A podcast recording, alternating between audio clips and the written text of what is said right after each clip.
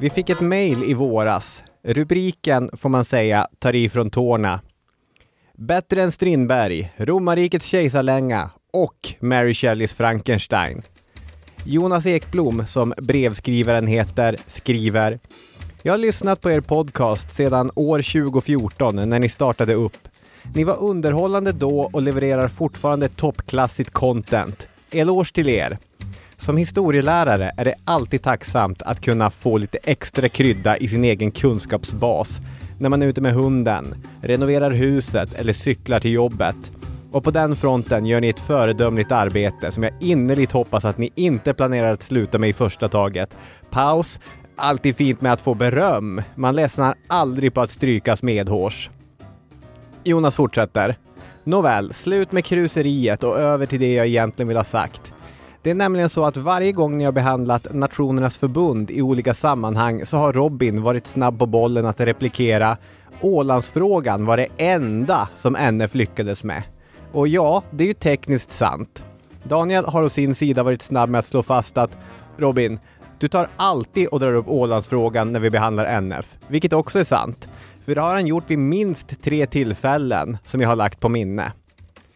Men något annat som ni också uppmärksammat i flera av avsnitten är att ni misslyckats med att pricka in jubileumsavsnitt för särskilda händelser. Man behöver ju inte göra det, men som Daniel brukar betona med halvgnällig röst, det är ju alltid trevligt att befästa något i siffror och datum. Så över till siffror och datum. Den 9 juni i sommar firar Åland 100 år med pompa och ståt. För gemene man i övriga Skandinavien kanske detta inte är av överdrivet intresse, men för ålänningarna är det något extraordinärt. Ålands unika geografiska läge i mitten av Östersjön med närheten till ett flertal huvudstäder och som stoppkloss för Finska viken har under alla tider varit en geopolitisk bricka i stormakternas spel. Efterskalvet av första världskriget är en spännande period och det finns mycket att nysta i. Nå, vi missade 9 juni, men det är ju fortfarande jubileum va?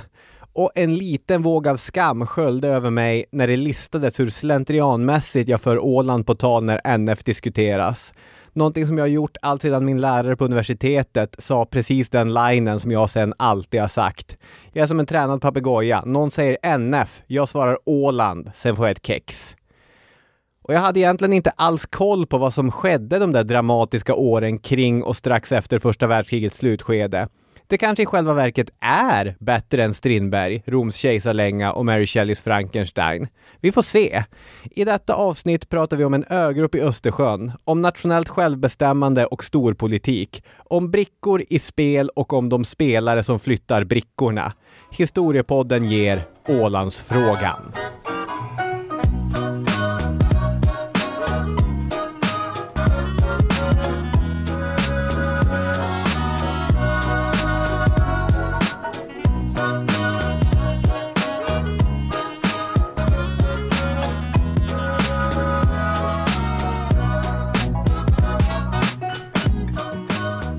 Ja, välkomna, välkomna till Historiepodden. Jag heter Daniel och du heter Robin då, som sagt. Och eh, den här killens mail, han hette då Jonas. Ja. Och eh, du har haft korrespondens med honom.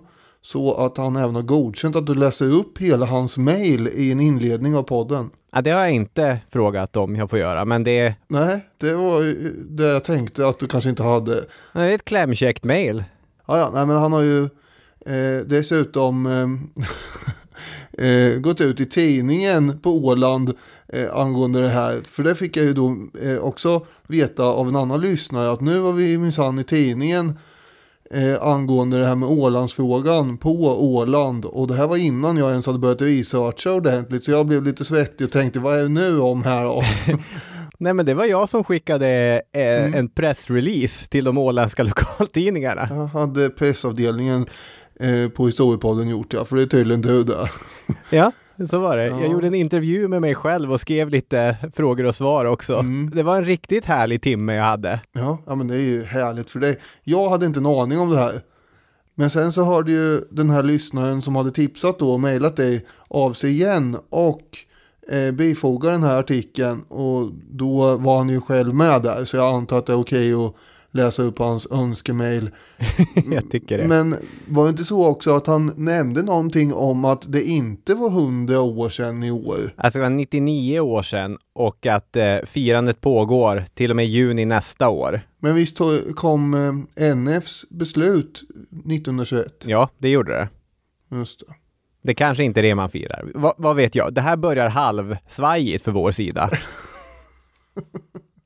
Men det kommer vi att styra upp vartefter här när vi seglar eh, ut på Ålands hav här.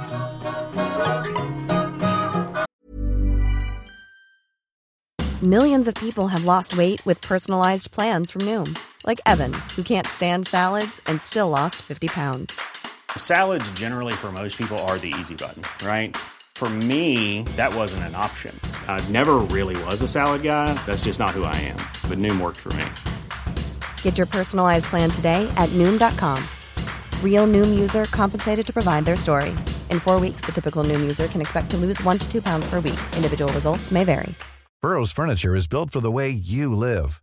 From ensuring easy assembly and disassembly to honoring highly requested new colors for their award-winning seating, they always have their customers in mind. Their modular seating is made out of durable materials to last and grow with you. And with Burrow, you always get fast, free shipping. Get up to 60% off during Burrow's Memorial Day sale at burrow.com slash ACAST. That's burrow.com slash ACAST. burrow.com slash ACAST. Since 2013, Bombas has donated over 100 million socks, underwear, and t-shirts to those facing homelessness. If we counted those on air, this ad would last over 1,157 days. But if we counted the time it takes to make a donation possible, it would take just a few clicks. Because every time you make a purchase, Bombas donates an item to someone who needs it. Go to bombas.com slash ACAST and use code ACAST for 20% off your first purchase. That's bombas.com slash ACAST, code ACAST.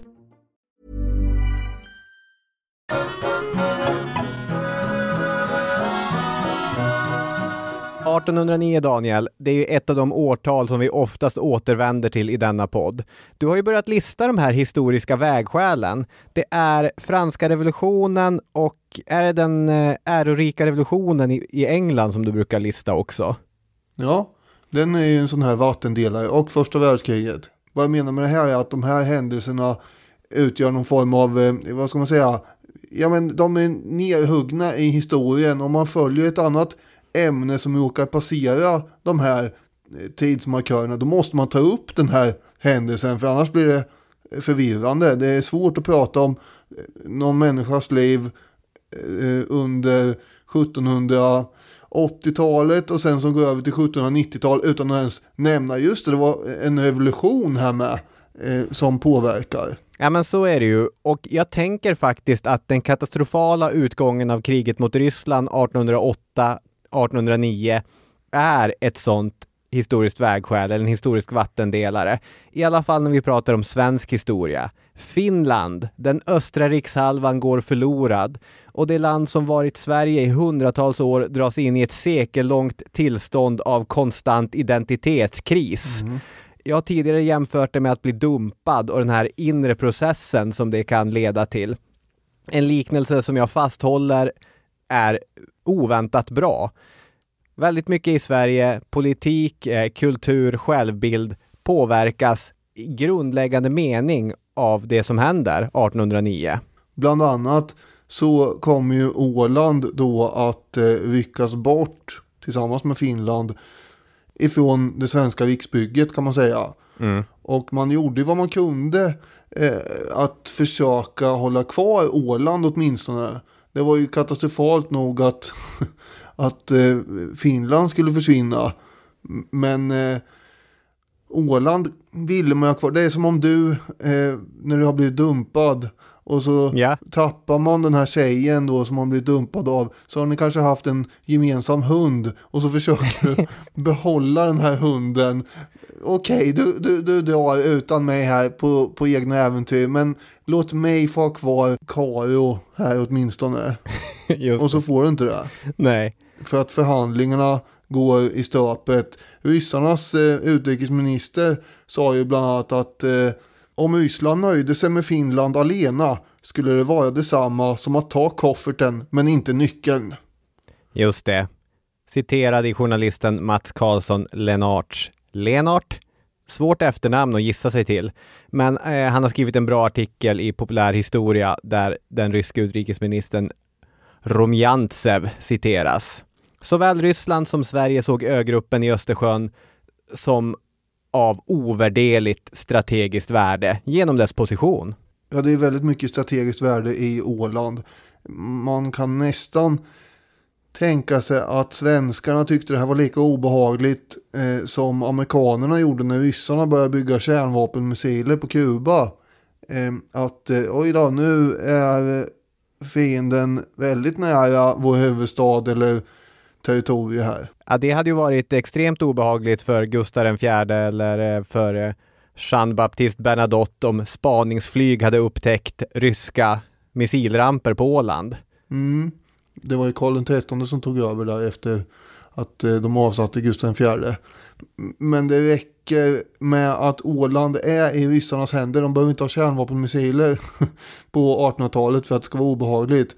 Eh, och det var så obehagligt att man byggde ju då den här fästningen Karlsborg eh, på en udde vid Vätterns västra strand för att man tänkte att om nu ryssarna skulle anfalla från Åland här då har vi ju inte eh, stora möjligheter att försvara vår kust. Och därför behövde man ha någon form av reservhuvudstad då lite längre inåt landet. Och då kommer Karlsborg att börja byggas där eh, runt 1819 och eh, sen håller man på med det i tio år. Där tänkte man ju då att där ska ju kungen och regeringen och alla viktiga personer sitta och trycka bakom de där murarna om det skiter sig borta i Stockholm. Just det, så alltså en ovärderlig strategisk position. Och på tal om position så kommer just Rysslands sådan att bli kraftigt försämrad efter inblandningen i Krimkriget på 1850-talet.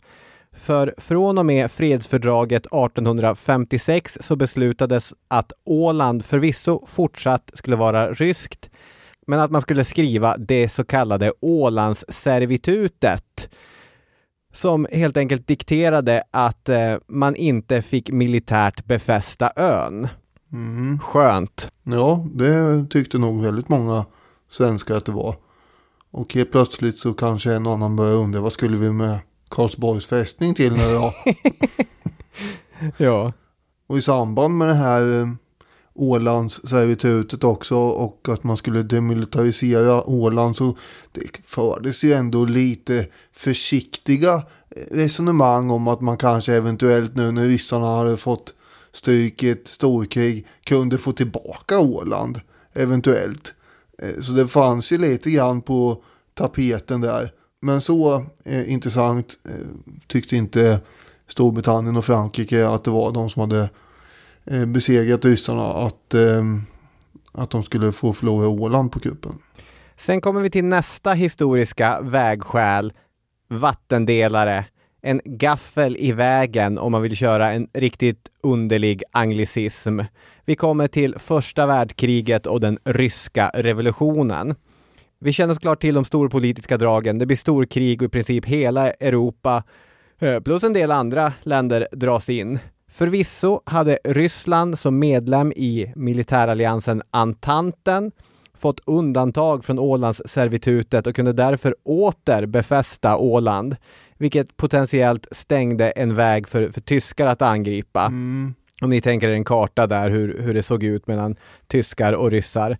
Men att hålla Bottenviken, det var det minsta problemet som den ryska tsaren hade. För samtidigt som Tsarrysslands fundament började skaka och dess lökkupoler började falla i och med marsrevolutionen i februari 1917 så började under sensommaren samma år idén om att borde inte Åland återigen bli del av Sverige att slå rot på just Åland. Tsaren abdikerar ju den 13 mars som sagt då familjen Romanov som har haft ett envälde i eh, mer än 300 år störtas ju helt enkelt. Avsnitt 147 för övrigt som handlar då om ryska revolutionsåret. Men angående Åland så fanns det ju som sagt ett par tusen ryska soldater där. Och när informationen nådde då Åland fyra dagar efter att tsaren hade abdikerat, då jublar de här ryska trupperna. Och eh, Håkan Skogsjö skriver i Ett svunnet land. De ryska soldaterna i Mariehamns garnison tågade med hornmusik i spetsen fram och åter genom staden. Andreas flaggor, röda flaggor och den ryska flaggan, dock med röda vården svängd överst, vajade över männens huvuden. Musiken spelade Marseljäsen enligt en skildring i tidningen Åland den 7 april 1917. Vid reglementeskommendören överste Davidovs bostad gjorde skaran halt när översten, som ska ha varit väl ansedd bland manskapet, kom ut på trappan med några officerare möttes han av hurrarop. Sedan skriver tidningen Åland framträdde män ur ledet, en efter annan, infanterister, marinsoldater, artillerister och höll tal. Man hälsade den nyvunna friheten. Man talade för fäderneslandet, för den nya regeringen, för riksduman, för de allierade, för segern. Översten talade flera gånger till manskapet som varje gång svarade med fanfarer och hurrarop. Slutcitat. Så, så eh, tog ryssarna på Åland emot eh, nyheten att eh, deras tsar hade hoppat ner från tronen. Och även ålänningarna ska ju då ha tagit emot den här nyheten att tsaren abdikerat med stort jubel och hurrarop. Det här innebär ju en möjlighet att eh, trycka på reset. Det. Att börja om. Man tar ett alfabetbräde och så rensar man där inför en ny omgång. Bara skakar om. eller, eller en ny lägenhet som man kan möblera om precis som man vill. Just det. Eller ett, ett nytt varv på tombolan liksom. Man får en ny chans. En ny morgon helt enkelt. Så är det. Det är nya vindar som blåser över Östersjön och det är Rysslands snabba förändringar som leder till att eh, den här återföreningsrörelsen som nu kommer börja gry kickar igång. Den kommer dels komma från ett antal åländska studenter som pluggade i Stockholm och hade pejlat in läget. Det kändes som, tyckte de, att det inte alls var en omöjlig politisk hållning i Sverige. Svenskarna var nog trots allt öppna för att välkomna Åland in i famnen. Den kom också ifrån ett antal inflytelserika ålänningar. Vi kommer lära känna de här äh, åländska farbröderna allt eftersom. Karl Björkman kan få stå som äh, tidig representant för det hela. Björkman var inflyttad ålänning som hade innehaft olika tjänster på ögruppen innan han 1912 blev Mariehamns ordningsman. Och det verkar vara omstritt i vilken mån de här två olika falangerna, studenterna och eh, eh, vad ska man säga, maktskicket på Åland influerades av varandra. Vem som var först eller om båda drog igång samtidigt oberoende av varandra. Men Björkman själv skriver dock i sina minnesanteckningar att han är citat böjd att förmoda att eh, den snäva kretsen ur vilket eh, rörelsen som ville se en återförening sprang uppstod som en följd av studenterna i Stockholm. Det här citatet kommer från en uppsats av historikern Tom Gullberg. Sen kan man fråga sig, spelar det så stor roll för berättelsen om det var ett gäng studenter eller om det var ett gäng åländska farbröder som först kläckte idén att vi borde ju för bövelen höra av oss till Gustav V. Nej, det spelar ju inte nämnvärd stor roll. Särskilt inte som de samarbetar också. Exakt. Vad som däremot kan slås fast, vilket har gjorts av historikern Göran Rystad, är att den här rörelsen inte hade någon lång tradition, eller vad man ska kalla det, på Åland. Utan den var ett direkt resultat av den politiska utvecklingen i Ryssland. Men att dess genomslag var både hastig och dramatisk. Rystad skriver, citerade Gullberg, när den politiska utvecklingen plötsligt syntes erbjuda möjligheten att realisera denna aldrig uppgivna dröm bröt längtan med oemotståndlig kraft fram och manifesterade sig i en så gott som total uppslutning bakom återföreningstanken. I varje liten stuga, i varje själ och hjärta, i varje ögonvrå så verkar det ha funnits stöd för tanken på återförening. Mm. Vad heter det? Karl Björkman och även de här studenterna eh, delvis hade ju kopplingar till den tyska eh, underrättelsetjänsten och generalstaben. Eh, verkar det som. Och eh, det här får man ju då komma ihåg att eh, särskilt ur Björkmans perspektiv handlar om att han är ju livrädd för, eh, för eh, kommunisterna och inte så förtjust i ryssarna generellt heller för den delen. Då är det tyskarna som eh, man kan eh, samarbeta med. Just det, rimlig poäng.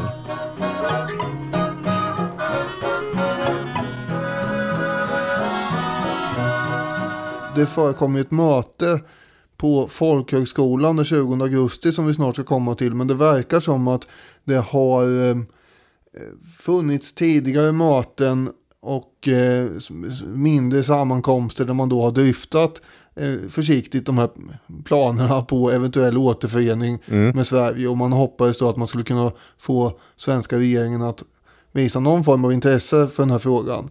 Och eh, då har man hittat brev i efterhand som inte nådde fram till eh, så att säga dit de skulle. Bland annat brev som skulle till Karl Björkman från de här studenterna i Stockholm. De åländska studenterna som befann sig i Stockholm alltså. Och då har man ju velat hävda från eh, finskt håll framförallt då att eh, det här skulle vara tecken på konspirationsplaner hos ålänningarna. Och att de har, de har velat separera sig som man tänker att det är då från Finland länge. Och i breven står det bland annat så här då. En lösning som efter vårt förmenande vore den bästa är en förening med Sverige. Vi är oss svenskar och det vilja vi förbliva och kunna det lättast genom att komma under Sverige. Bryggan mellan Finland och Sverige skulle då för alla tider förbliva svensk samt till största nytta för svenskarna i Finland. Så det fanns eh, idéer tidigare. De kom inte upp som en blixt från klar himmel eh, den 20 augusti. Utan åtminstone i april eh, samma år 1917 så hade någon börjat tänka i de här banorna. Men vad intressant det hade varit om det hade slagit ned som en blixt just den 20 augusti när de åländska kommunerna blev kallade till ett möte på Ålands folkhögskola. För på dagordningen stod upprättandet av en brandkår och jag har skrivit att det var en dimridå. Men i själva verket kanske det bara var en snilleblixt. Alla satt där och tänkte, fan ska vi prata om brandkår för? När återförening står på tapeten. Jag tror inte att det var en snilleblixt det där som sagt. Men eh, jag måste bara eh, kommentera begreppet interkommunalt möte. Vilket är en helt underbar term som används alldeles för sällan. Jag tycker att varje gång representanter från eh, mer än en kommun träffas då måste man ju framöver kalla det för att det är ett interkommunalt möte som pågår. Det vore väl trevligt? Aldrig hört det innan. Nej. Nej, de har ett interkommunalt möte och det här mötet är viktigt eftersom det är här som ett formellt beslut om att kontakta svenska representanter fattas. Men det finns vissa problem. Dels att alla deltagare inte verkar ha varit införstådda med vad mötet i själva verket handlade om. De var ju där för att prata brandkår. Eh, det går alltså ifrågasätta huruvida deltagarna var informerade om hur deras invånare i själva verket ställde sig till en återförening. Men den främsta grejen är att inte hela landskapet var representerat. Både skärgården och Lumparland, som är en liten kommun på fasta Åland, saknade representanter på mötet. Det här interkommunala mötet har alltså inte alla kommuner representerade, men en eh, stark majoritet får man säga. Och på mötet är det mycket god stämning. En delegation ska skickas till Stockholm för att citat bringa till den svenska regerings och representations kännedom att på grund av särskilda orsaker den åländska befolkningen livligt åstundade sina öars återförening med Sveriges rike. Det är inte lite försiktigt som de vill se en återförening utan de livligt önskar det. Och delegationen ska bege sig med meddelandet till Sveriges huvudstad. Egentligen finns bara ett problem och det är vädret. De tar sig aldrig iväg. Istället sitter de hela natten och huttrar kring en lägereld och väntar på att vindarna ska lägga sig. En både tragikomisk och passande bild för det lilla folkets kamp, poängterar Gullberg i sin text. Slutligen ger man upp och, och, skickar de här åländska studenterna och några åländska jägare som redan befann sig i Sverige för att eh, offentliggöra sin ställning för svenskarna. Men det här mötet, det är viktigt i historieskrivningen för att ålänningarna genom det här mötet kan visa ett beslut om eh, att man vill ha en svensk tillhörighet innan Finland har hunnit utropa sig som självständig stat. Ja, precis. Det är ju så att allt det här sker i före och före finska inbördeskriget. Avsnitt 183 för övrigt. Ingenstans i Ålandsrörelsens argument överhuvudtaget eh, i början här så används ju begreppet självbestämmande rätt under eh, inledningen i alla fall. Sen kommer det ju göra det senare. Eh, och det här hänger ihop med att det är ju först i början av 1918 som den amerikanska presidenten Woodrow Wilson, som vi återkommer till här senare, jag har diverse intressanta inlägg om honom.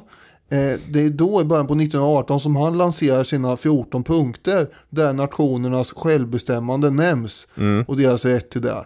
Och Ålandsrörelsen har ju alltså formerats före de här internationella parollerna som eh, handlar om självbestämmande rätt som segermakterna sen påstår sig eller tänker sig ha som mall för freden i Versailles efter första världskriget. Så ålänningarna är ju, de är väldigt mycket först och snabbast på bollen här hela tiden. Ja, så är det. De är steget före. Den 6 december utropade Finland sin självständighet. Det är fortfarande året 1917. Och detta hade ålänningarna sett till att just ligga steget före, inte bara genom mötet i augusti utan också genom en artikel, det som Tom Gullberg kallar för Ålandsrörelsens programförklaring som publicerats dagen innan i just tidningen Åland. Och sedan mötet i augusti så hade ännu en revolution, i alla fall en statskupp, ägt rum i Ryssland och Vladimir Lenin och dennes bolsjeviker var nu ryska makthavare. Sådana sociala experiment passar inte den åländska folksjälen, står det i programförklaringen. Och det var därför viktigt att Åland fick bli svenskt åter igen. Nu ville de ju det redan innan det här sociala experimentet under bolsjevikerna tog över rodret i, i Ryssland. Men nu hade det blivit ännu tydligare att man ville man ville hålla sig borta från ryskt inflytande. Mm. Under slutet av 1917 breddas också rörelsen till att egentligen involvera hela den politiska eliten på Åland. Julius Sundblom hette redaktören till tidningen Åland. Han var dessutom ledamot i den finska Lantdagen, representerade Svenska folkpartiet har jag googlat fram. Och han får väl anses vara ögruppens politiska högdjur. Ålandskungen kallad. Eh, kort passus. Har det helt försvunnit det här att inflytelserika personer blir kallad hum-hum-kungen? I min släkt ingår till exempel Erik Eriksson, mer känd som Laukerkungen. En av de första och mest inflytelserika nybyggarna som eh, flyttade till byn Lauker utanför Arvidsjaur. Vilka andra sådana kungar känner ni till? Kommentera på Facebook-sidan. Hmm, kungen. Ålandskungen. Då måste vi ju nämna eh, kung Sune som, eh, som avled här nu nyligen. Och eh, hockeytränaren som tog eh, HV71 första SM-guld 1995.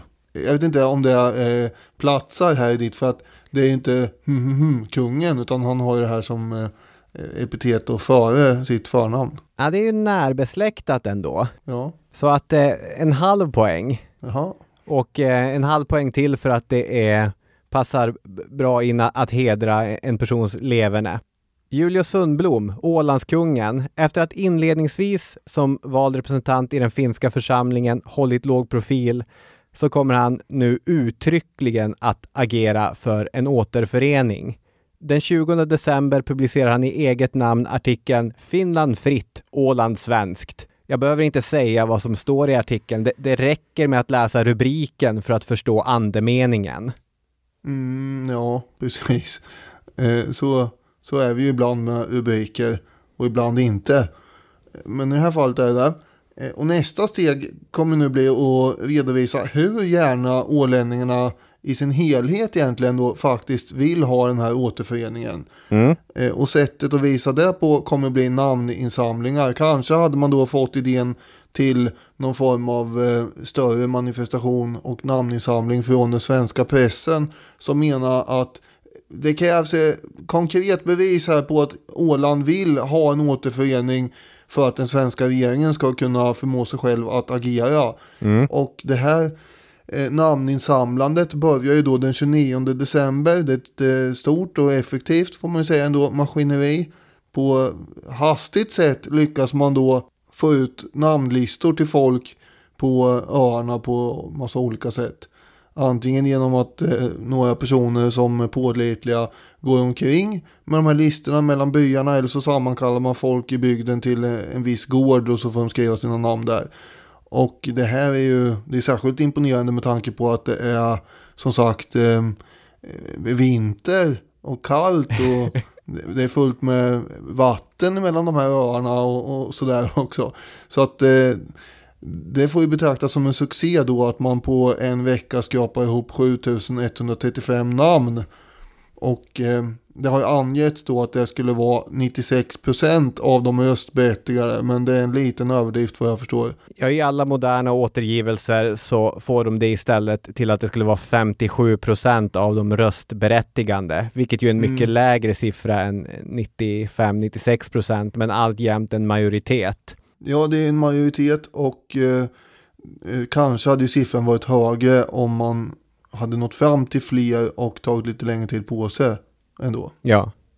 Men det är imponerande. Vi som är gymnasielärare i en eh, modern svensk skola där man ganska ofta får hålla i olika typer av enkäter och undersökningar. Vi vet ju vilken total, alltså det kan vara ett sånt där Herkules stordåd att få 32 tonåringar att svara på en trivselenkät. Men här kunde man få ihop eh, 7135 namn mitt i smällkalla vintern på några dagar. Jag tror att de här trivselenkäterna eh, bidrar till otrivseln ibland hos eleverna. En till! Va? Nej, jag orkar inte med det här. Gå hem istället. Och sannolikt fanns det större stöd och entusiasm för en återförening på Åland än vad det finns för att fylla i en trivselenkät på en vanlig svensk gymnasieskola. Ja. De här namnlistorna överlämnas till Gustav V i februari 1918.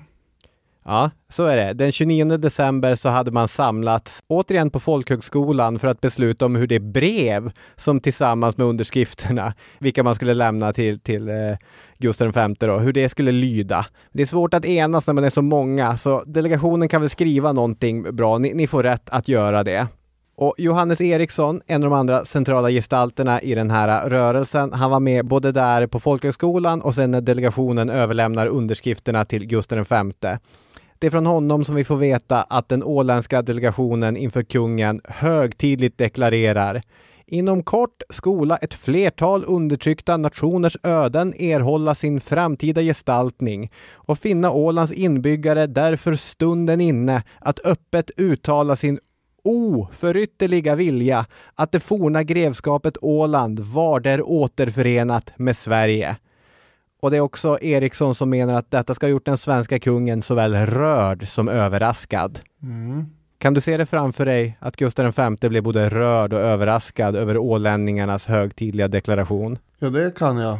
Jag ser det nu. Ja. Först blir han lite så här paff, hoppar till lite grann, men sen kommer en försiktig tår från ena ögat.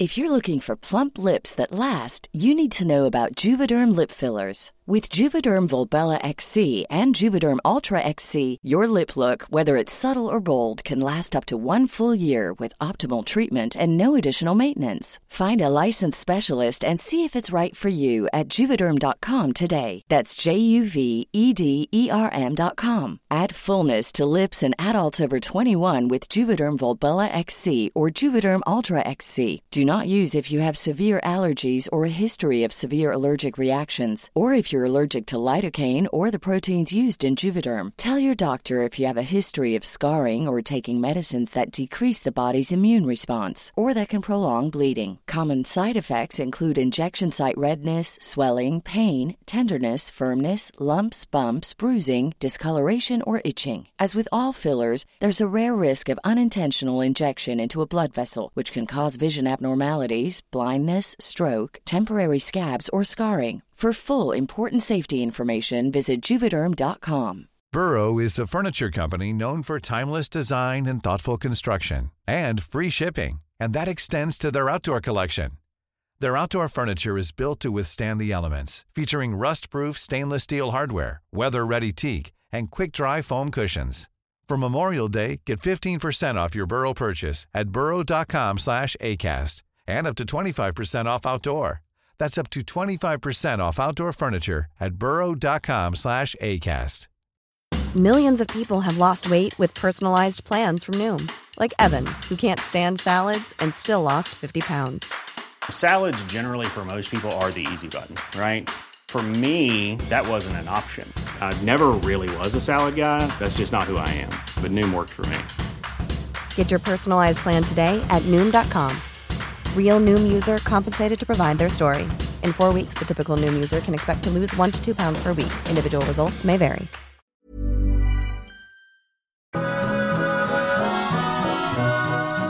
I samband med överlämningen av de här namnlistorna så bad jag också de här delegaterna eh, om eh, svenskt ingripande på Åland eftersom situationen hade övergått i totalt kaos, meddelade man.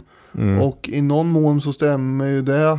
Eh, det var en kaotisk situation och det förekom strider mellan olika trupper. Men något blodbad orsakat av ryska soldater som de svenska tidningarna påbörjade ett eh, infernaliskt gapande om eh, med stora rubriker. Det förekom inte. Det här skräckväldet på Åland som rubrikerna skrek eh, visade sig vara en smula överdrivet. Så är det ju. Men i och med att den här namninsamlingen lämnar ålänningarnas händer och tas av den svenska kungen så lämnar ju frågan åländska folkhögskolelokaler. Nu är Åland viktig politik såväl i det gamla Sverige som i det nya Finland. Och ryssarna de hade ju gripit vissa personer som de betraktar som spioner. Man kan ju konstatera att det inte råder någon brist på militärer på den här tidigare demilitariserade A-gruppen. Nej. För, först och främst har vi då omkring 2000 ryska soldater kvar på Åland som sagt. Eh, och sen har vi då det finska inbördeskriget har ju dragit igång mellan vita och röda och eh, de har nu börjat skicka iväg trupper eller som, trupper som självmant har tagit sig till Åland. Eh, 10 februari så kommer den så kallade nystadskåren på 600 man från den vita armén. Och de hade då skurits av från den övriga vita armén och eh, planen hos dem var att via Åland och Sverige ta sig tillbaka till Österbotten i norra Finland. För att de skulle kunna verka i inbördeskriget där igen. Men eh, den 17 februari kom också 200 finska rödgardister och efter någon vecka så kom ytterligare 1500 rödgardister och däremellan hade också svenskarna då som sagt gjort entré för att återställa ordningen. Och eh, ja, man kan kasta in att eh, ett par veckor senare kommer tyskarna att dyka upp här också som om det var brist på parter i den här soppan. Ja, verkligen. Det är intressant det här du snackade om tidigare, att när man kommer till franska revolutionen och, och ärorika revolutionen och så, att man måste behandla hur det påverkar de människor som svischar förbi. Men den regeringen som sitter i Sverige, regeringen Edén, bestående av liberaler och socialdemokrater, det är ju oftare att man fokuserar på införandet av allmän och lika rösträtt än att man fokuserar på deras övriga business när vi kommer till just regeringen Edén. Ja, verkligen. Men här blir det alltså en annan fråga som ligger på skrivbordet, nämligen Åland. Och sjöförsvarsminister, det var ett eget departement på den tiden, innan allt slogs ihop i försvarsdepartementet. Det var Erik Palmstierna, Röde baronen kallad eftersom han var friherre och socialdemokrat. Och det var han som beordrade tre fartyg att bege sig till Åland i en hjälpexpedition. Karlsson Lennart skriver i sin artikel att den gamla sjöofficeren uppskattade lite action, citat. Det är glädje att vara med då det handlas, som man kan läsa i Palmstiernas dagbok. Och Erik Palmstierna kommer spela en viktig roll i den här historien framgent som en slags chefsideolog för återföreningsrörelsen. Och han eh, agerar ofta antingen öppet eller i bakgrunden. Och Palmstierna har alltså skickat den här svenska räddningsstyrkan till Åland. Logiken säger väl då att när man kommer till Åland och märker att ryssarna inte höll ålänningarna under något tyranniskt välde, att de här äh, rubrikerna om blodbad och så som svenska pressen hade piskat igång, det var ju fake news som människor tycker om att säga nu för tiden. Då borde man väl bara ha vänt på kajutan och seglat tillbaka. Men se, det gjorde man inte. Istället så förstärker man den svenska insatsen med två pansarbåtar och ett kustartilleriförband. Vad som håller på att ske, vilket Göran Rystad har poängterat, är att expeditionen kommer att eh, gå från en hjälpexpedition till en politisk expedition avsedd att möjliggöra ett enande med Sverige. Ja, det hade man nog tänkt sig att underlätta för. Eh, det är ju då 700 svenska soldater som eh, går i land på Eckerö och sen då marscherar iväg mot Mariehamn under rysk beskjutning ska tilläggas. Mm. Det är ju ändå rafflande eftersom, ja, jag vet inte, jag har i alla fall inte hört talas om det innan. Så det är ju spännande. De tar sig då fram i alla fall, trots den där ryska beskjutningen och den 27 februari så hissar man den svenska flaggan på torget i Mariehamn. Och svenskarnas roll blir ju egentligen att medla här mellan de olika parterna i finska inbördeskriget så att eh, de inte ska hålla på och förvandla Åland till en stridszon också. Mm. Om man lyckas då få fram en vapenvila och eh, att de här parterna ska lämna Åland. Och det här, eh, den finska regeringen riktade ju senare kritik mot svenskarna för att de hade kört bort den här nystadskåren. Mm. Och i början av mars 1918 så kommer ju då de här tyska slagskeppen också och eh, lägger sig bredvid de svenska för att röra runt lite extra i det här getingboet. Det var den vita sidan i finska inbördeskriget som hade bett tyskarna att eh, komma och hjälpa till att rensa Åland från ryska soldater kan man ju tillägga. Mm. Och de tar ju över den rollen eh, istället för svenskarna och som senare kommer att lämna eh, A-gruppen. Just det. Kurt Lind skriver i boken Det åländska samhället att den svenska insatsen, deras närvaro och att de får de stridande parterna att lämna ön troligen uppskattades av ålänningarna och kan ses som precis vad de bad om när de lämnade över namnunderskrifterna där. Men som du säger, från finskt håll var man inte alls imponerad över att svenskarna hade fått de vita soldaterna att lämna Åland. Erik Palmstierna, sjöförsvarsministern, skriver i sin dagbok att finnarna är besvärliga. Men vårt svar blir skarpt. I detta avseende hävdar vi en rättsståndpunkt och då plägar man ej tveka i Sverige. Den finska regeringen kommer ju i mars då att sända en utsedd landshövding till Mariehamn också. När man bildar länet Åland. Ja, just det. Det gör de. Hjalmar von Bonsdorf heter den här landshövdingen. Och han var inte skolad i eh, diplomatisk finess. Nej, man kan tänka sig så här. Om man tittar på situationen på Åland. Landshövdingen, hur borde han närma sig det här fallet? Är det tough love eller ett lockande och pock lockande? Är det brösttoner eller inställsamma viskningar som behövs? Von Bonsdorf var, han tillhörde den gamla skolan. Ja, han försöker till exempel att bestämma över chefredaktören Julius Sundblom vad som ska stå i hans tidning. Eh, och Sundblom var ju då som sagt för en återförening med Sverige. Han hade helt andra planer på vad som skulle stå i hans tidning än vad Bonstorff hade tänkt sig. Eh, så där skar det sig ganska snabbt. Och på torget så förklarar den här från Bonstorff för ålänningarna att de kunde minsann glömma alla drömmar på återförening med Sverige.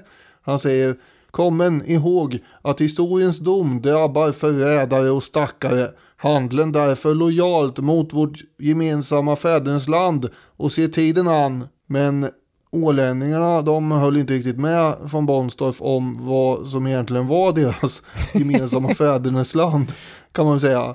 Eh, Kurt Lind skriver i Det åländska samhället Von Bonstorffs utmanande och opsykologiska sätt upplevdes av ålänningarna som en krigsförklaring. I juni samma år ersattes von Bonstorff, men det var för sent. En antifinsk inställning var grundmurad. Mm. Regeringsbeslutet att sända delvis finskspråkig militär till Åland var ju inte ägnat att förbättra relationerna. Språksvårigheterna ledde till onödiga missförstånd som ytterligare cementerade den åländska inställningen. Samtidigt som allt det här sker så pågår försök att på diplomatisk väg få till en sammanslagning. Och här finner vi återigen Erik Palmstierna som tycks ha utökat sin portfölj till att innehålla sjöförsvars och Ålandsfrågor. Och jag förstår att de här delvis hänger samman, men lite intressant är det ändå. För Palmstierna coachar ålänningarna. Han uppmanar dem till exempel att i mars 1918 bilda ett eget landsting, vilket så också sker i juni samma år. Det nationella självbestämmandet, det här kommer vi prata mycket om från och med nu egentligen, det är argumentet som Palmstierna hela tiden trycker på. Och det är på den vägen som enhetsrörelsen kommer att köra. Palmstierna uppmanade senare Sundblom att vädja till de allierade vid Parisfreden om att genomföra en folkomröstning på, på Åland och han skriver att jag fick lov att korrigera deras dokument i vissa delar.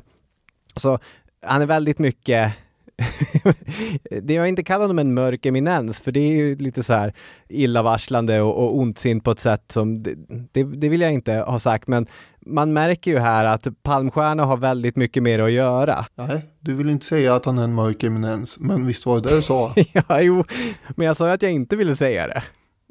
Det är ett annat sätt att säga det på bara. det passar ju in rent kronologiskt här att poängtera att tidigt 1918 så kommer den konkurrerande rörelsen, Ålandskommittén för självstyre, att bildas.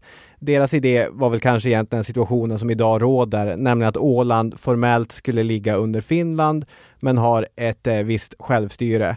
Och det var inte någon vanlig lösning i det tidiga 1900-talets Europa. Så när idén första gången introducerades så blev den inte speciellt inflytelserik. Men för sakens skull ska vi ändå ha med oss hur länge den har varit med i Ålandsfrågan. Att eh, från tidigt 1918 så finns det också en konkurrerande idé om vad som borde ske på Åland. Den eh, härstammar ju från Finland då, det är där man eh, sätter den i sjön. Ja exakt, den här stammar väl framförallt från Finlands svenskar. Ja just det, med delvis bakgrund på Åland också.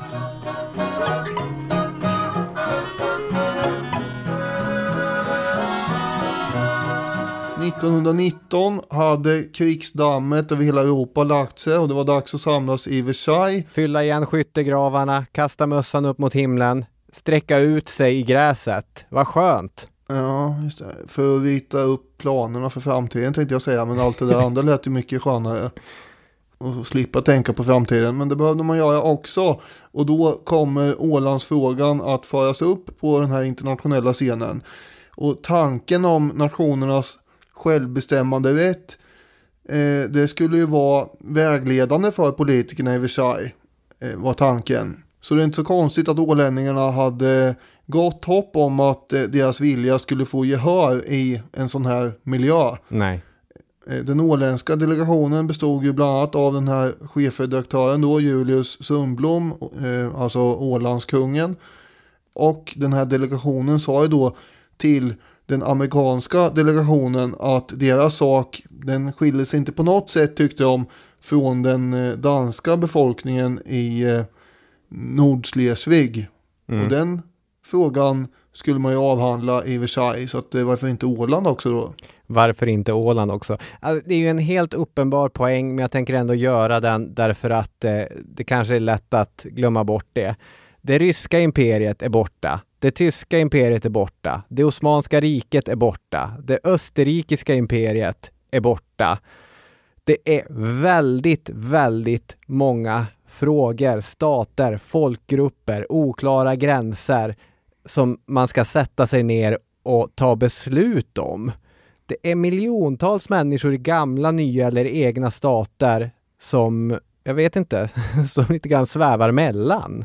Och hur skulle det gå med allt det här om alla bara, vad var det du sa, la sig ner i gräset och eh, vad skulle de göra sa du? Jag skulle sträcka ut, eh, lägga sig i gräset, sträcka på sig, kanske suga på ett grässtrå, plocka en valmo som växte i Flandern och bara känna att eh, livet och freden och kärleken, vilka otroliga saker de är. Ja, absolut. Men någon ordning på torpet måste vi ha också. Och det är därför man ska då reda ut vilket land som är vilket land egentligen? Alltså hur ska alla gränser gå här? Mm. Någon måste ju tänka på den biten men jag kan inte bara ligga och suga på grässtrån i gräset hela tiden. Eh, och eh, angående Ålandsfrågan då så var det ju en amerikansk expertkommission som tidigt hade föreslagit att eh, den åländska ögruppen måste tilldelas Sverige eftersom Åland var citat purely Swedish in race and language. Så det var ju, ja det var bra, då har vi kanske lite amerikaner på vår sida här tänkte man. Eh, och dessutom då i juni 1919 så hade det gjorts en ny namninsamling på Åland. Och den här gången hade 9735 personer skrivit på. Och det var bara 461 som eh, hade tillfrågats men eh, inte eh, känt att de ville skriva under. Och den franska konseljpresidenten Clemenceau Mm. Han hade ju under fredskonferensen i Versailles också eh, mumlat där bakom sina stora mustascher att de svenska intressena angående Åland ska tillgodoses. Mm. På franska hade han mumlat det här förstås, förmodar jag. Ja, men det var på franska han mumlade det. Det kan vi ju analysera vad det lider, hur, hur mycket Clemenceau och gänget brann för ålänningarnas eh, rätt till nationellt självbestämmande. Ja, det var nog inte så himla mycket brinnande glöd inför det. Men både i Sverige och på Åland så betraktar man ju förstås ett uttalande från en sån här tungviktare, eh, i alla avseenden en tungviktare, eh, stort och viktigt. Ja, Det var ju nästan avgörande tänkte man. Nu är det i princip klart då. Samtidigt som man i Finland blev rasande på det här uttalandet. Och i slutändan så kommer det bli så att eh, man inte eh, tar upp den här frågan egentligen alls i Versailles. Det här kommer vi ju du kommer ju prata mer om det här alldeles snart har jag en känsla av. Mm. Men eh, man, man eh, bollar över det här till det nybildade Nationernas förbund istället och tänker det där kan väl eh, den här andra organisationen lösa. Vi håller på och, och drar streck genom Östeuropa här och, och ägnar oss åt det nu istället.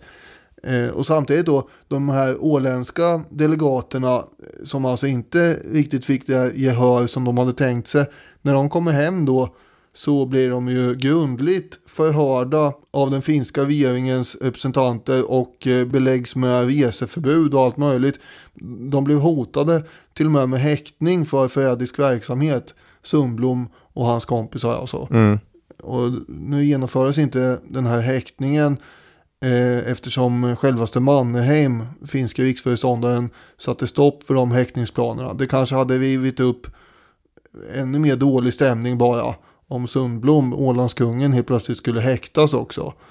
Men man hotade med det i alla fall från finskt håll och så. Om vi dröjer oss kvar kring eh, Parisfreden och de idéerna som svävade i luften där. För Tom Gullberg ger i sin uppsats en intressant bakgrund till nationalitetsprincipen som den formulerades av den amerikanske presidenten Woodrow Wilson inför USAs inträde i första världskriget. Från andra sidan Atlanten stod man och tittade på den europeiska röran. Och vilken röra det var! En gordisk knut av ormar och paddor som biter såväl sig själva som alla andra. Som viskar med kluven tunga och äter flugor. Vad finns det ens för Alexanderhugg som kan skapa någon slags reda i en situation som denna? Nationernas självbestämmande rätt. Redan i januari 1917, alltså flera månader innan USA officiellt går med i kriget, det gör de väl i april 1917, så talar Wilson om citat, vikten av en fred utan vinnare baserad på rätten om nationernas självbestämmande. Och alla som har gått skolan och suttit på någon lektion och lyssnat på en historielärare som pratar om Wilsons 14 punkter känner ju igen det här. En vidareutveckling av de fyra principer som Wilson i början av 1918 lanserade i ett tal till kongressen. Det handlade om 1. Att skapa en varaktig fred. 2 att folk och provinser inte citat skola bytas från den ena suveräniteten till den andra som om de endast vore lösöre eller bönder i ett schackspel. 3. Att varje territoriell uppgörelse måste göras i vederbörande befolkningsintresse. Och 4 att alla tydligt bestämda nationella strävanden skola tillfredsställas så långt som möjligt utan att skapa nya eller göra pågående konflikter permanenta. Och sådana formuleringar låter ju som ljuv musik i en massa europeiska folkgruppers öron. Mm. Däribland ålänningarnas. Johannes Eriksson igen skrev 1923 att ingen annan utväg stod öppen, citat, än att göra hängivelse till de allierade makterna som då segrar i det stora världskriget och anhålla att genom deras förmedling få Ålandsfrågan löst efter det åländska folkets enhälligt manifesterade vilja. Men som Gullberg skriver, i Mariehamn hade man inte någon kännedom om innehållet i de samtal som fördes längs axeln Washington-London-Paris. I december 1918 var det en allmän uppfattning att Wilsons principer hade antagits av samtliga parter som utgångspunkt för fredsförhandlingarna. Men så var det inte kanske. Nej. Det skulle visa sig att gamla stolta europeiska stater hade invändningar mot de här idéerna. Ja, de hade väl det ja. En hel del. Vi kan börja med punkt 5 här som exempel. Punkt 5 i de 14 punkterna alltså. Ja. Eh, där det står vid koloniala krav skall de inföddas intresse betyda lika mycket som kolonialmakternas. Mm, mm. Nu är det så att det skulle dröja 40 år och ett världskrig till innan de här koloniernas befolkning fick några intressen hörda. Och då var det för att de själva kastade av sig över makten ju. Mm. Så att det, det, där blir ju ett bekymmer. En brittisk diplomat som var inspirerad av eh, Wilsons eh, punkter och principer föreslog ju då i Versailles att ja men grekerna, de är ju rätt många på Cypern, de borde minsann få självbestämmande också. Eh, och då fick han veta av äldre, eh, mer, eh, vad ska man säga, förståndiga kanske är fel ord, men eh, gamla erfarna eh, brittiska diplomater med fötterna i jorden att det här är totalt otänkbart begriper du väl. Då kan ju självbestämmanderätt lika gärna ges till Indien och Egypten och Malta. Det här skulle ju bli slutet för det brittiska imperiet eller för det franska för den delen. Det är ganska tydligt i historien att Wilsons punkter efterföljs ju bara när de inte står i konflikt egentligen med de allierade västeuropeiska makternas intressen det, det upprättas ju många nya stater i Europa, helt klart. Väldigt många. Polen, baltländerna och, och flera stycken i Östeuropa.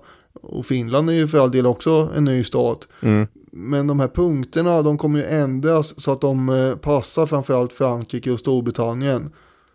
Tidigare nämnde Clemenceau med mustascherna, den franska konseljpresidenten. Han såg ju till att Eh, tyskarna fick skulden för kriget och påtvingade dem det här enorma skadeståndskravet som de skulle hålla på och pynta på fram till 1981. Och dessutom en rad andra väldigt ofördelaktiga villkor för tyskarna som de tvingades acceptera.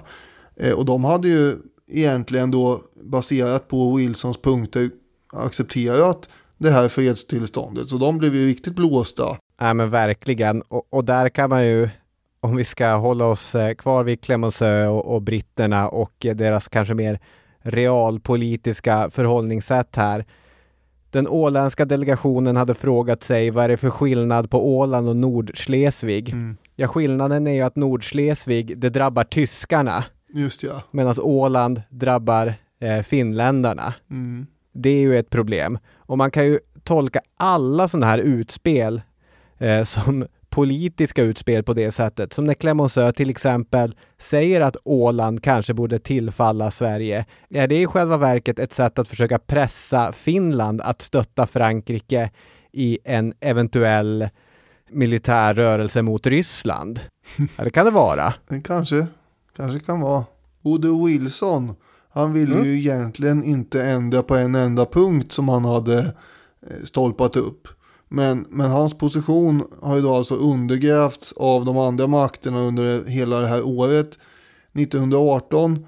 Och själv så var han ju konstant sjuklig och orkar helt enkelt inte slåss för eh, sina punkter och den här saken. Och nu ska vi inte fastna för mycket i Wilsons person och sjukdomsbild egentligen. Men, Men det här är ju, ja men det är otroligt alltså eh, egentligen. Det är väldigt eh, fängslande hur, ehm, hur personer fungerar i historien. Det är det här som är kul framförallt med historia. Allt det här andra är också högst relevant att ha med sig alla strukturer och eh, stora beslut och så. Men när det kokar ner till hur personerna är.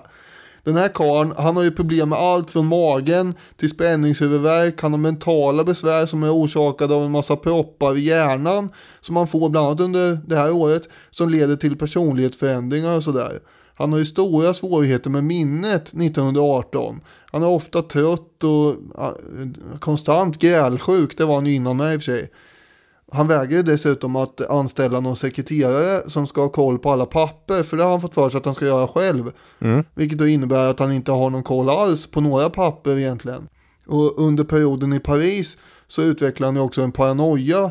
Eh, där han tänkte sig att eh, Clemenceau hade spioner bland hans tjänstefolk och sådär. Så de var han ju väldigt misstänksam mot hela tiden. Och han ägnade ju orimligt mycket tid åt småsaker egentligen eh, som att personligen hålla på och dra möbler fram och tillbaka i det hus som han och hans fru hyrde för han skulle möblera om samtidigt då som världens ledare sitter och beslutar om framtiden så håller han på och flyttar eh, fåtöljer i ena hörnet till det andra. Och sen har vi hans läkare som är totalt inkompetent och eh, så inför de här hälsobesvären som eh, Wilson hade. Den här läkaren var en gynekolog egentligen som hade varit på middag hemma i Vita huset och så hade han då eh, hjälpt en av Wilsons systrar som hade ramlat och då tyckte ju Wilson att han var ju en väldigt charmant herre den här så han såg ju till att anställa honom som någon slags livmedikus. Och eh, den här karln visste ju inte alls vad han höll på med med Wilsons olika åkommor. Och sista halvåret vid makten 1920 då var ju Wilson alltså helt isolerad eftersom han hade fått en massiv blödning i hjärnan. Och det vill man ju inte skylta med till, eh, till allmänheten och sådär. Så egentligen var ju den här läkaren eh, någon betjänt och eh, Wilsons fru som var de enda som hade kontakt med honom och som tog hand om all korrespondens. Så det var ju inte så mycket som blev gjort där då. Men vid det här laget så, så hade man ju redan bollat iväg till exempel Ålandsfrågan. Men jag tänker bara så att man får en bild över han som egentligen man ser som eh, den store presidenten som kommer med de här idéerna. Vad han var f- för person egentligen. Han, han var inte rustad att genomdriva det här i kamp mot eh, sådana som han eh, var uppsatt mot i Europa. Det, finns mycket mer intressant att säga om honom, men eh, det får vi ta någon annan gång. Däremot tänker jag ta ett eh, citat från Christer Nilssons bok Sjuka statsmän. Eh, som också en bok som vi ska återkomma till för övrigt eh, som avslutning på det här då, eh, då skriver han så här. Vid förhandlingsbordet skulle han göra en slät figur vid sidan av tränade statsmän. Trots att han var professor i historia var han märkligt okunnig om det europeiska förflutna. Han rörde sig i en overklig värld av idéer, fraser och högstämda uttalanden. De 14 punkterna till fredsprogram som han arbetat fram vid skrivbordet i USA möttes nu nere i verklighetens värld mot hugg och invändningar. Han snärvdes in i kompromisser och eftergifter som undergrävde alla hans 14 punkter. För det var inga duvungar han mötte vid förhandlingsbordet. Nej, det var ju inte det. Clemenceau visste ju vad han Eh, gjorde. En mycket vass politiker ju. Och allt det här spelar ju då roll för Åland på det här sättet att man, eh, man hade hoppats att det som hade sagts officiellt från segermakterna skulle gälla även på deras fall. Vilket det tydligen alltså inte gjorde. Nej. Och det är ju sant det här att eh, Wilsons eh, hälsotillstånd och den allmänna situationen påverkar eh, ja, ålänningarnas och, och många andras situation det kan ju också ibland lite grann ta fokus från att Wilson såväl ibland de europeiska ledarna som hemma bland sina egna folkvalda hade ganska dåligt stöd. Alltså, även om han hade varit frisk och även om han hade varit mer inläst på europeisk historia, även om han hade varit en mer slipad politiker, vilka möjligheter hade han att egentligen driva igenom den här politiken? Det kan man ju diskutera. Jag, jag hälsotillståndet gör det ju omöjligt. Men eh, jag vet inte, sett vilken amerikansk president som helst i, i sina glansdagar så är det hur som helst inte ett lätt uppdrag att flytta de här europeiska farbröderna. Nej, det är i och för sig sant. Erik Palmstierna, den svenska Ålandsministern, beklagade sig i alla fall. Han skriver “Vilken figur gör inte Wilson? Hög ideell deklamation. Men realiteterna”, skriver han och låter det där frågetecknet efter realiteterna eka. Några andra detaljer från eh, Ålandsfrågan i, i Paris. Eh, som du sa, Julius Sundblom dök ju upp där i december 1918. På tal om sjukdom så vill jag ändå föra till protokollet att han hade lämnat in ett sjukintyg till den finska eh, lantdagen. Kände sig lite krasslig. Och nu är det inte som idag i de sociala mediernas tidevarv att ett falskt sjukintyg aldrig är mer än ett Instagram-inlägg från att röjas. Men när man dyker upp som ledare för en, ja, i Finlands ögon, separatistisk rörelse vid de stora fredsförhandlingarna i Paris, så kommer det likväl bli tydligt att man fuskar. Mm. Sveriges regering väntade tills mars 1919 innan man själv började verka för att frågan skulle upp på dagordningen. Det hade varit i svenskarnas intressen att vädjanden från ålänningarna själva skulle ha varit nog för att få upp det på dagordningen. Men samtidigt så fick man inte låta chansen liksom rinna en ur händerna. Så redan den 24 mars så hade Sveriges ambassadör eh, minister med tidens språkbruk i Paris meddelat om att svenskarna ville ha upp den här frågan på dagordningen och den 22 april 1919 kommer ett mer officiellt meddelande från den svenska delegationen vid Parisfrederna. Och den gången är det delegationens ledare, statsminister Hjalmar Branting, som skickar in ett memorandum. Och Gullberg poängterar att även om svenskarna nu syns mer så är det fortsatt folkrättsargument som lyfts fram. Där finns ingenting om det strategiska värdet av ögruppen, trots att vilken idiot som helst förstår att det är ett viktigt argument för den svenska regeringen. Och det svenska memot understryker också att en lösning i enlighet med ålänningarnas vilja är citat en absolut nödvändighet för hjärtlig relation mellan den finska och den svenska staten. Ett påstående som nog sedan dess har bevisats felaktigt, får man säga. Ja, det får man ju säga. Men precis som du var inne på för flera minuter sedan, jag har inte skyndat på den här berättelsen direkt, men det rinner ut i sanden. Stormakterna vill inte ha upp Ålandsfrågan på dagordningen och varken ålänningarna eller svenskarna har några maktmedel för att tvinga upp den. Det är NF som kommer få den bollen. Jag tycker Tom Gullberg sammanfattar det ganska bra. Hans uppsats handlar inte bara om Åland utan handlar också om Vorarlberg som är en annan så här, gränsregion eh, mellan Tyskland och Schweiz tror jag. I alla fall, eh, han skriver så här. Det är uppenbart att ålänningarna och Vorarlbergarna offrades på maktpolitikens altare. Ålänningarna och Vorarlbergarna var två av flera folkgrupper som inte i tid uppfattade skillnaden mellan idealism och maktpolitik. Om man inte befann sig i fredskonferensens händelsecentrum var det omöjligt att ha någon kännedom om det successivt försvagande som självbestämmande rätten fick under våren 1919.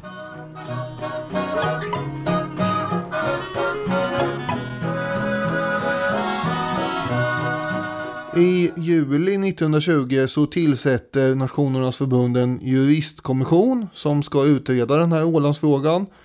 Och eh, bland annat så kommer man fram till att eh, eh, Ålandsfrågan i alla fall inte är en intern finsk angelägenhet utan det här ska vi, det här ska vi eh, bläddra in och ut på, vända in och ut på och fram och tillbaka och sådär. Det, det, det kan inte finnarna få göra själva. Eh, och vad man kommer fram till mer är att man ska skicka tre neutrala rapportörer till Åland för att utreda den här saken. Utredningen kommer alltså fram till att man ska ha en ny utredning kort och gott. Eh, och den utredningens slutrapport eh, kommer då i april 1921 där man slår fast att Sverige och Åland de hade minsann separerats före 1809. Och som argument för det menar man då att Åland redan på 1300-talet eh, låg i Åbo stift minsann. Och från 1600-talet så var ju det här en eh, administrativ del av Åbo län. Och visst, rent administrativt så fungerar det ju så här.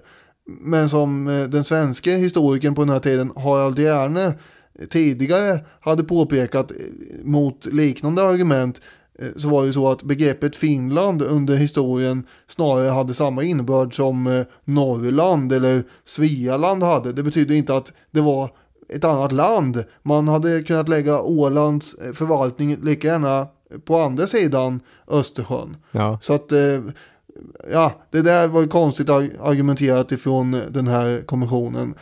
Skulle man kunna tänka sig. Åtminstone tyckte gärna det. De svenska historikerna tyckte det, medan de finska historikerna tyckte att eh, det var väldigt viktigt att eh, förvaltningen hade legat i Åbo. Ja, de tyckte att det var vattentät argumentation. Vidare så hävdar man ju då från kommissionens håll att finlandssvenskarnas position var ju hotad om Åland tillföll Sverige Eh, och det här eftersom citat Finnarna är att hämndlystna och deras hämnd skulle främst drabba deras olycksaliga landsmän. Ja, eh, oavsett om det här är sant eller inte så är det ju det är ett märkligt argument.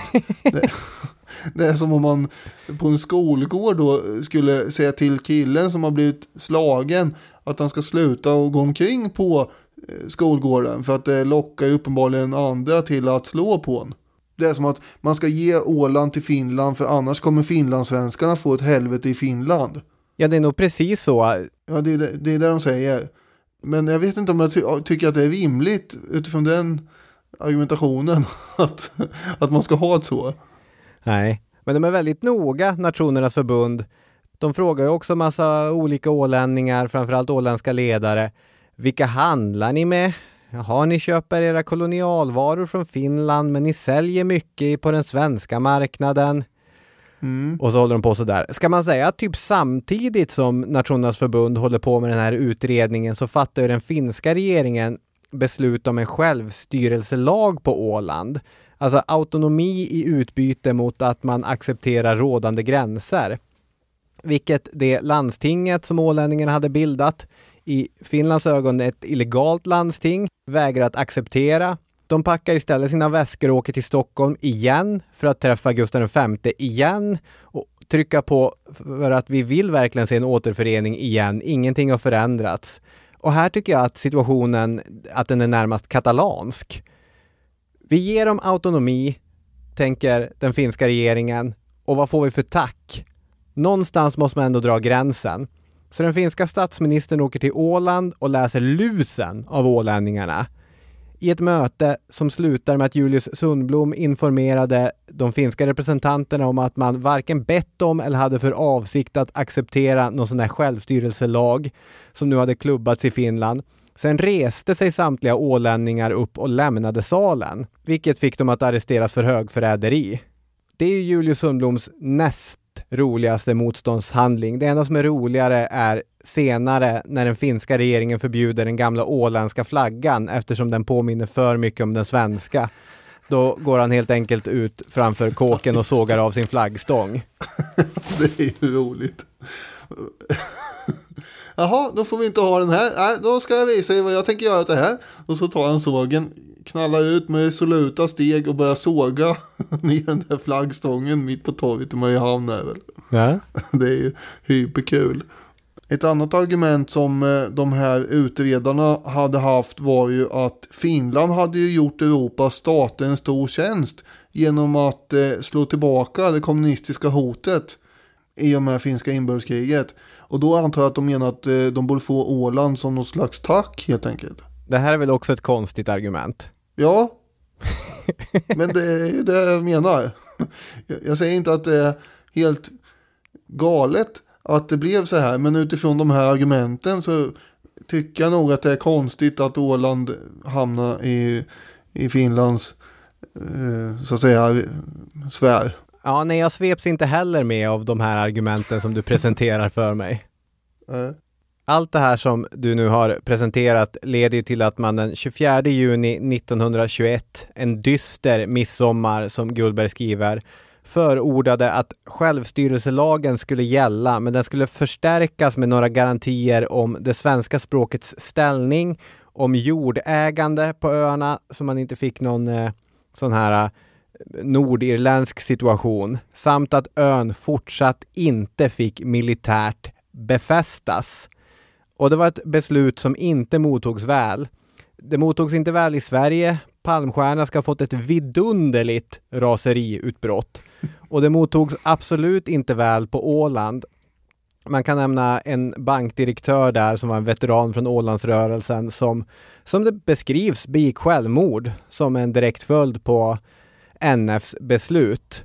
Men samtidigt som Karlsson skriver i populärhistoria så accepteras eh, det här beslutet. Det utvecklas varken någon väpnad befrielsekamp eller någon ny separatiströrelse på ön. Ålänningarna fann sig i sitt öde, skriver han. Mm. Mats Dreyer, en åländsk arkeolog och författare, skrev 1988 att citat, Nationernas förbund hade visserligen grundats för att övervaka att nationernas självbestämmande rätt tillämpades, men det enda domslut förbundsrådet fattade var en kränkning av denna rätt. Och det stämmer ju såklart. Eh, kort passus igen, men Dreyer verkar intressant. Jag hade aldrig hört talas om honom tidigare. Men utöver en lång karriär i den åländska bildningens namn så verkar han ha intagit ganska fasta ståndpunkter. Och det här är Wikipedia-kunskap, så jag, jag, vet inte hur, hur han styrker någon av de här kunskaperna, utan det står bara att det här är vad, vad Dreyer tyckte. Bland annat eh, att Birka låg på Åland, samt att Ålandsöarna hade varit danska. Det låter ju spännande. Ja, spä- jag fattar inte. Nej, jag fattar inte heller, men som sagt, jag har bara läst en jättekort Wikipedia-artikel. Men det känns ju, alltså jag kan ha helt fel här, men han känns ju lite som en åländsk eh, Olof Rudbeck. Ja, verkligen. Vadå? Att eh, Birka låg egentligen på Åland? Ja, alltså som sagt, jag har läst en mening på Wikipedia och där Ja, står, jag det inte- står inte vad som egentligen avses, men det, det står att Birka var åländskt. Ja. Han har ju rätt att ålänningarna ville nästan enhälligt en sak, återförenas med Sverige. Beslutet blev ett annat. Mm.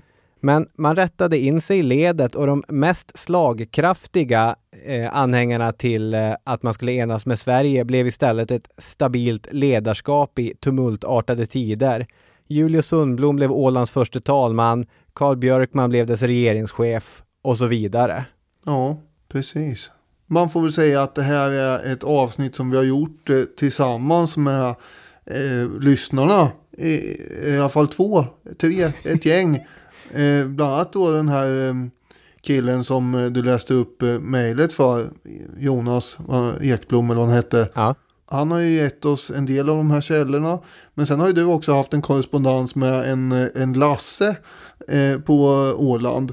Eh, som har varit intressant att följa hur ni har mejlat fram och tillbaka om det här. Så att eh, han skulle också ha ett tack vid sidan av den här Jonas. Ja, så är det. Alltså alla åländska lyssnare eller Ålandsentusiaster som efter att ha läst om oss i eh, lokaltidningen har, eh, har hört av sig. Tack så mycket! Tom Gullberg som jag har pratat mycket om nu, men jag tyckte det var en intressant text. Han flikar in att man kanske ska ha med sig att den starka position som ålänningarna har idag, i alla fall delvis är tack vare den kampen som man förde. Och att de vann eftergifter som man annars inte skulle ha fått. För annars går det ju, jag menar man säger saker som att de offrades på realpolitikens altare och, och att eh, beslutet gick rakt emot deras vilja och så. Jag menar, även om det senare i historien har på nytt eh, kommit fram försök att få till en återförening, så får man ju ändå säga att överlag har det blivit ganska bra för alla tre inblandade parter. Ja, det hoppas jag att det har. Det känns som det. Och är det någon som tycker annorlunda får ni väl höra av er och, förklara varför ni tycker annorlunda. Men eh, då kan man ju ha med sig att eh, en anledning till att eh, det blev som det blev kanske var att Finland mot bakgrund av situationen var tvingade till det. Någon som jag läste skrev att Finland blev ett föregångsland med kniven på strupen. Sen vill jag låta det vara osagt om det är bättre än Strindberg, Frankenstein och den romerska kejsarlängan. Men ganska intressant är det. Det är det verkligen. Och vi tackar alla er som har lyssnat.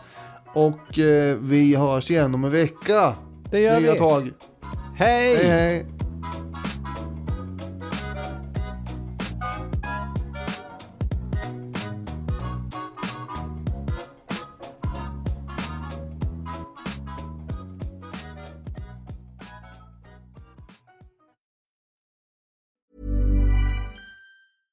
Want flexibility? Take yoga. Want flexibility with your health insurance? Check out United Healthcare Insurance Plans. Underwritten by Golden Rule Insurance Company, they offer flexible, budget friendly medical, dental, and vision coverage that may be right for you. More at uh1.com. Hey, it's Paige DeSorbo from Giggly Squad. High quality fashion without the price tag. Say hello to Quince.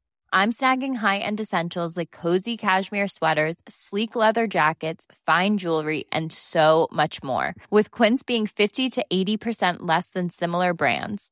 And they partner with factories that prioritize safe, ethical, and responsible manufacturing. I love that. Luxury quality within reach. Go to quince.com slash style to get free shipping and 365 day returns on your next order.